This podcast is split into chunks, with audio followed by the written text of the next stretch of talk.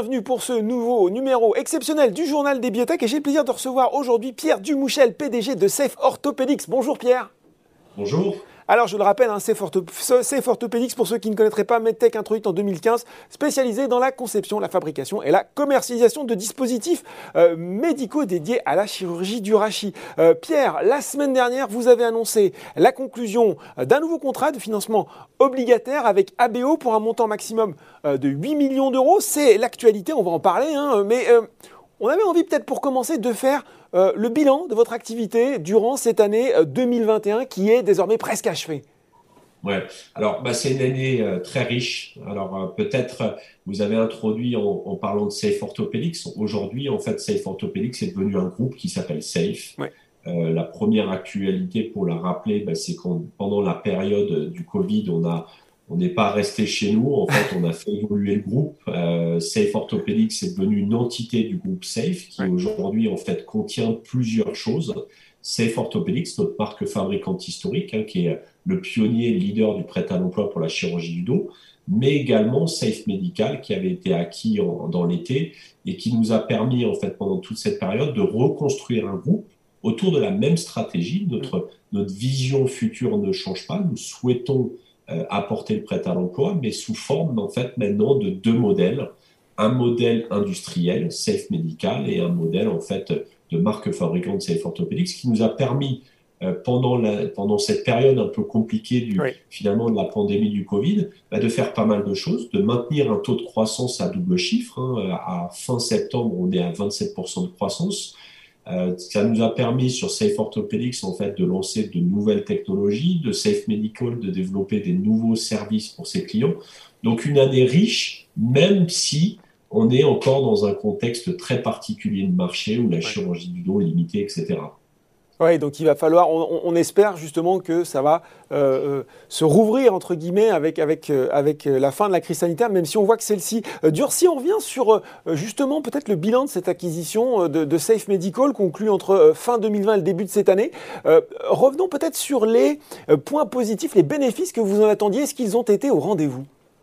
Alors, les points, les points recherchés quand on a fait cette acquisition, c'était vraiment de constituer un groupe intégré. Qu'est-ce que j'appelle un groupe intégré? C'est de garder le savoir-faire historique de conception de la marque Safe Orthopedics, puisque en fait on développe des technologies prêtes à l'emploi, mais de devenir également aussi le propriétaire de la production.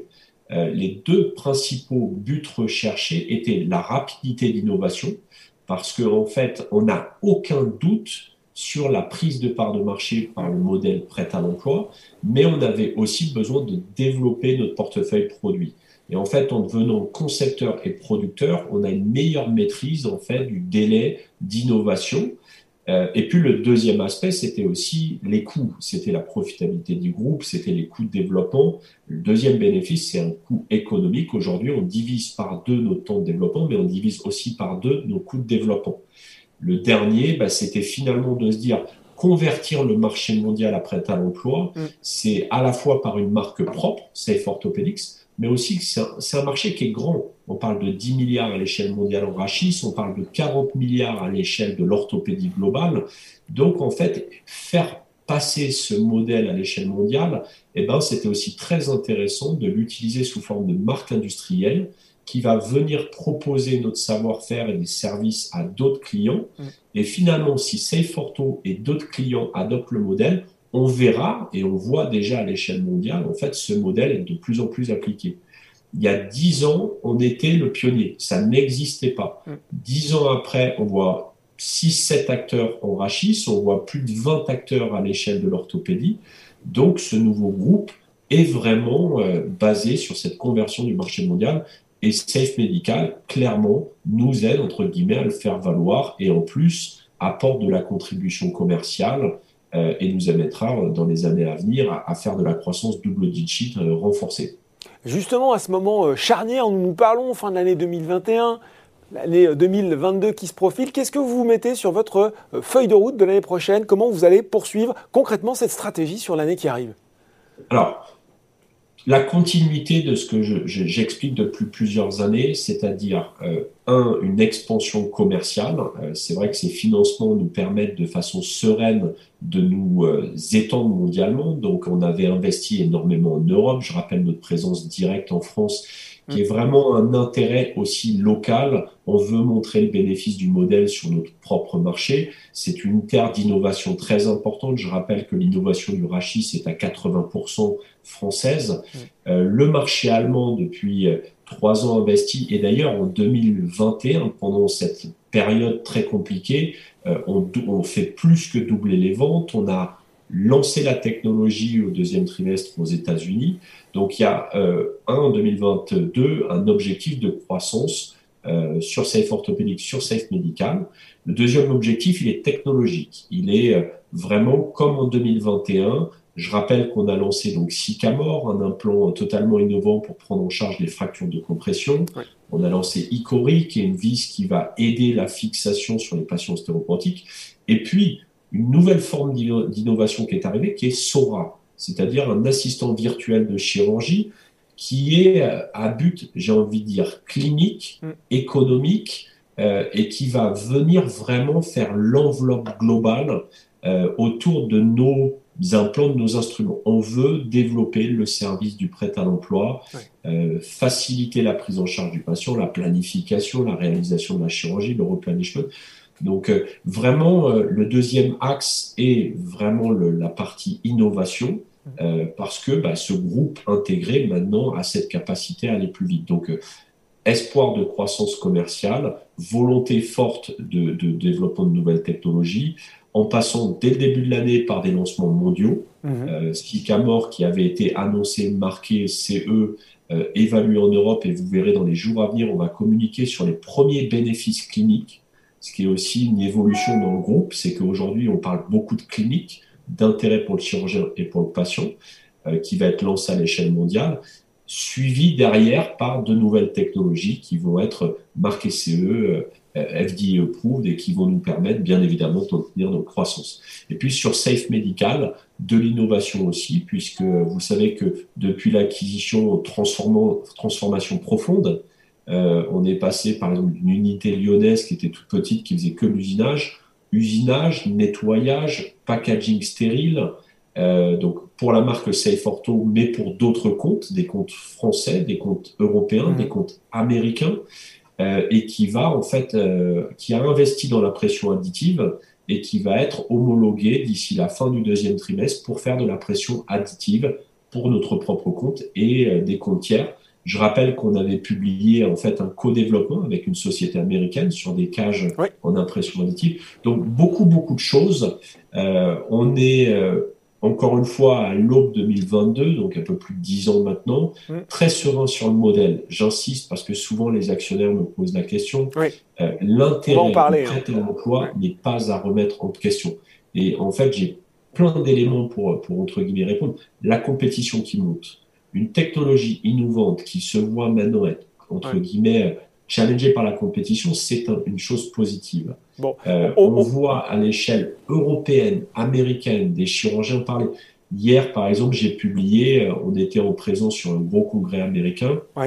Un leader d'opinion, Izzy Lieberman, Isidore Lieberman, en fait, a, a expliqué les bénéfices du prêt à l'emploi d'un point de vue économique, d'un point de vue clinique, euh, expliquer aussi l'intérêt pour le marché américain qui est en train de changer, mm. des centres ambulatoires qui n'ont pas de service de stérilisation, qui doivent opérer en moins d'une journée. Voilà, aucun, aucun doute sur le, la prise de part de marché du prêt à l'emploi. Bon, aucun doute sur les perspectives euh, commerciales, aucun doute sur l'ambition. Pourtant, le modèle, il n'est pas encore rentable. Pierre, il y a donc, je le disais au début, hein, ce nouveau programme de financement par Océane. Comment euh, ça va fonctionner concrètement? Alors, c'est un modèle qui est très simple finalement et qui euh, est de plus en plus compris par nos actionnaires. Euh, on a 8 millions qui en fait arrivent sous forme de tranches mensuelles, mhm. avec une décote qui a été extrêmement travaillée, et je remercie euh, notre partenariat avec ABO. Quand on a commencé entre le premier financement et aujourd'hui, on a travaillé tous les axes pour donner quelque chose de plus intéressant à nos investisseurs. Les décotes mensuelles sont très faibles, euh, il n'y a pas de BSA, ce qui permet entre guillemets d'avoir une visibilité très claire. et nous publions régulièrement. Le marché des biotech et des medtech a besoin de financement. C'est pas spécifique à ces. On sait que ça prend du temps. Euh, mais quand on compare maintenant avec le recul le schéma d'obligation convertible avec des augmentations de capital classiques, mmh, mmh. on se rend compte finalement que les décotes euh, sont plus intéressantes. Euh, des augmentations de capital classiques sur des sociétés petites, moyennes, on va aller entre 20 et 40 au moment de l'augmentation. Là, on parle de décotes de 3% c'est-à-dire que finalement, complètement lissé, transparent, c'est un marché qui est simple. Et d'ailleurs, on voit maintenant, depuis plusieurs temps, que les actionnaires le comprennent. Notre cours de bourse évolue, notre capitalisation boursière se reconstitue.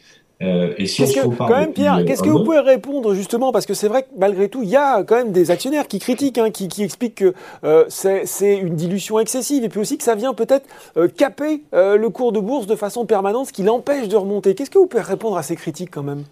Alors, de deux approches. La première, c'est que finalement, c'est pas l'obligation qui capte la valorisation boursière. Mmh. Et on l'a vu dans le passé sur des sur d'autres sociétés finalement du medtech biotech euh, tant que l'équilibre financier n'était pas atteint, on voyait bien qu'il y avait des augmentations régulières de capital et pour autant la valorisation boursière restait à peu près identique. Mmh. Et puis à un moment donné, à la maturité finale de l'entreprise, euh, on voit des valorisations boursières exploser. Mmh. Donc il faut pas faire entre guillemets une comparaison entre l'augmentation de capital classique et l'obligation. Je crois que c'est tout simplement la maturité de l'entreprise à un moment donné qui prend sa valeur. Euh, après, c'est vrai que sur l'autre aspect, sur l'obligation pure, il y a encore pas mal de temps, c'était pas très bien compris. Euh, il, y a des il y a des programmes d'obligations qui sont plus ou moins transparents. On fait le choix de ça. Donc, il y aura toujours, entre guillemets, des gens qui seront mécontents parce qu'il y, a de la, il y a de la volatilité. Mmh, mmh. Celui qui veut rentrer pour euh, trois mois, quatre mois, c'est sûr qu'il peut, entre guillemets, euh, en ressortir un peu pénalisé. Par contre, celui qui, entre guillemets, comprend le programme, s'inscrit dans le temps, parce que j'insiste là-dessus, un actionnaire doit investir dans une medtech, biotech, mhm. en comprenant finalement le temps nécessaire à atteindre la valorisation maximale. Donc ma réponse est, il ne faut pas opposer le schéma d'obligation avec les augmentations classiques. Euh, ce n'est pas, euh, entre guillemets, de toute manière, c'est pas une finalité, euh, c'est un moyen finalement de faire grandir une stratégie, mhm. d'atteindre un équilibre financier, et il faut en quelque sorte s'inscrire dans le temps. Encore une fois, sur ce programme-là, je rassure, je suis le premier, je suis aussi un fondateur, un président directeur général, mais aussi un actionnaire.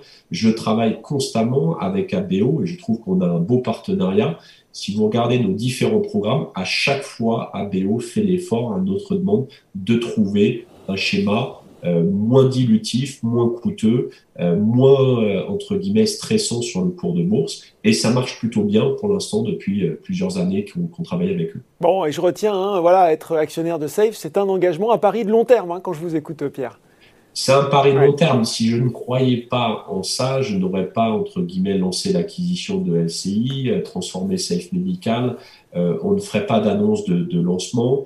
Euh, nous sommes une société maintenant, on va dire, sécurisée parce que, j'insiste, euh, les actionnaires qui se tournent vers Safe investissent dans finalement un modèle double. Mm. Euh, un modèle qui a deux vecteurs de croissance, la marque Safe Orthopedics et la marque Safe Medical, au même, à la même finalité, faire passer le prêt à l'emploi à l'échelle mondiale. Mais on voit bien, par exemple, cette année, l'activité de Safe Ortho a été un peu limitée hein, par la pandémie, mhm. alors que Safe Medical est en pleine croissance. Euh, donc on a un outil maintenant commercial qui est sécurisé parce que deux entités différentes qui peuvent délivrer euh, des, chiffres de croissance assez importants. Bon ben voilà, de belles ambitions pour 2022, pas mal de news flow à attendre quand je vous écoute. Vous reviendrez, euh, j'espère, en parler avec nous. Pierre Dumouchel, PDG de Safe. On ne dit plus Safe Orthopédics, on dit Safe. C'est retenu pour la prochaine fois. Merci beaucoup, Pierre. Merci beaucoup, Laurent. Voilà, c'est fini pour ce numéro du journal des biotech. On se retrouve très bientôt. À bientôt.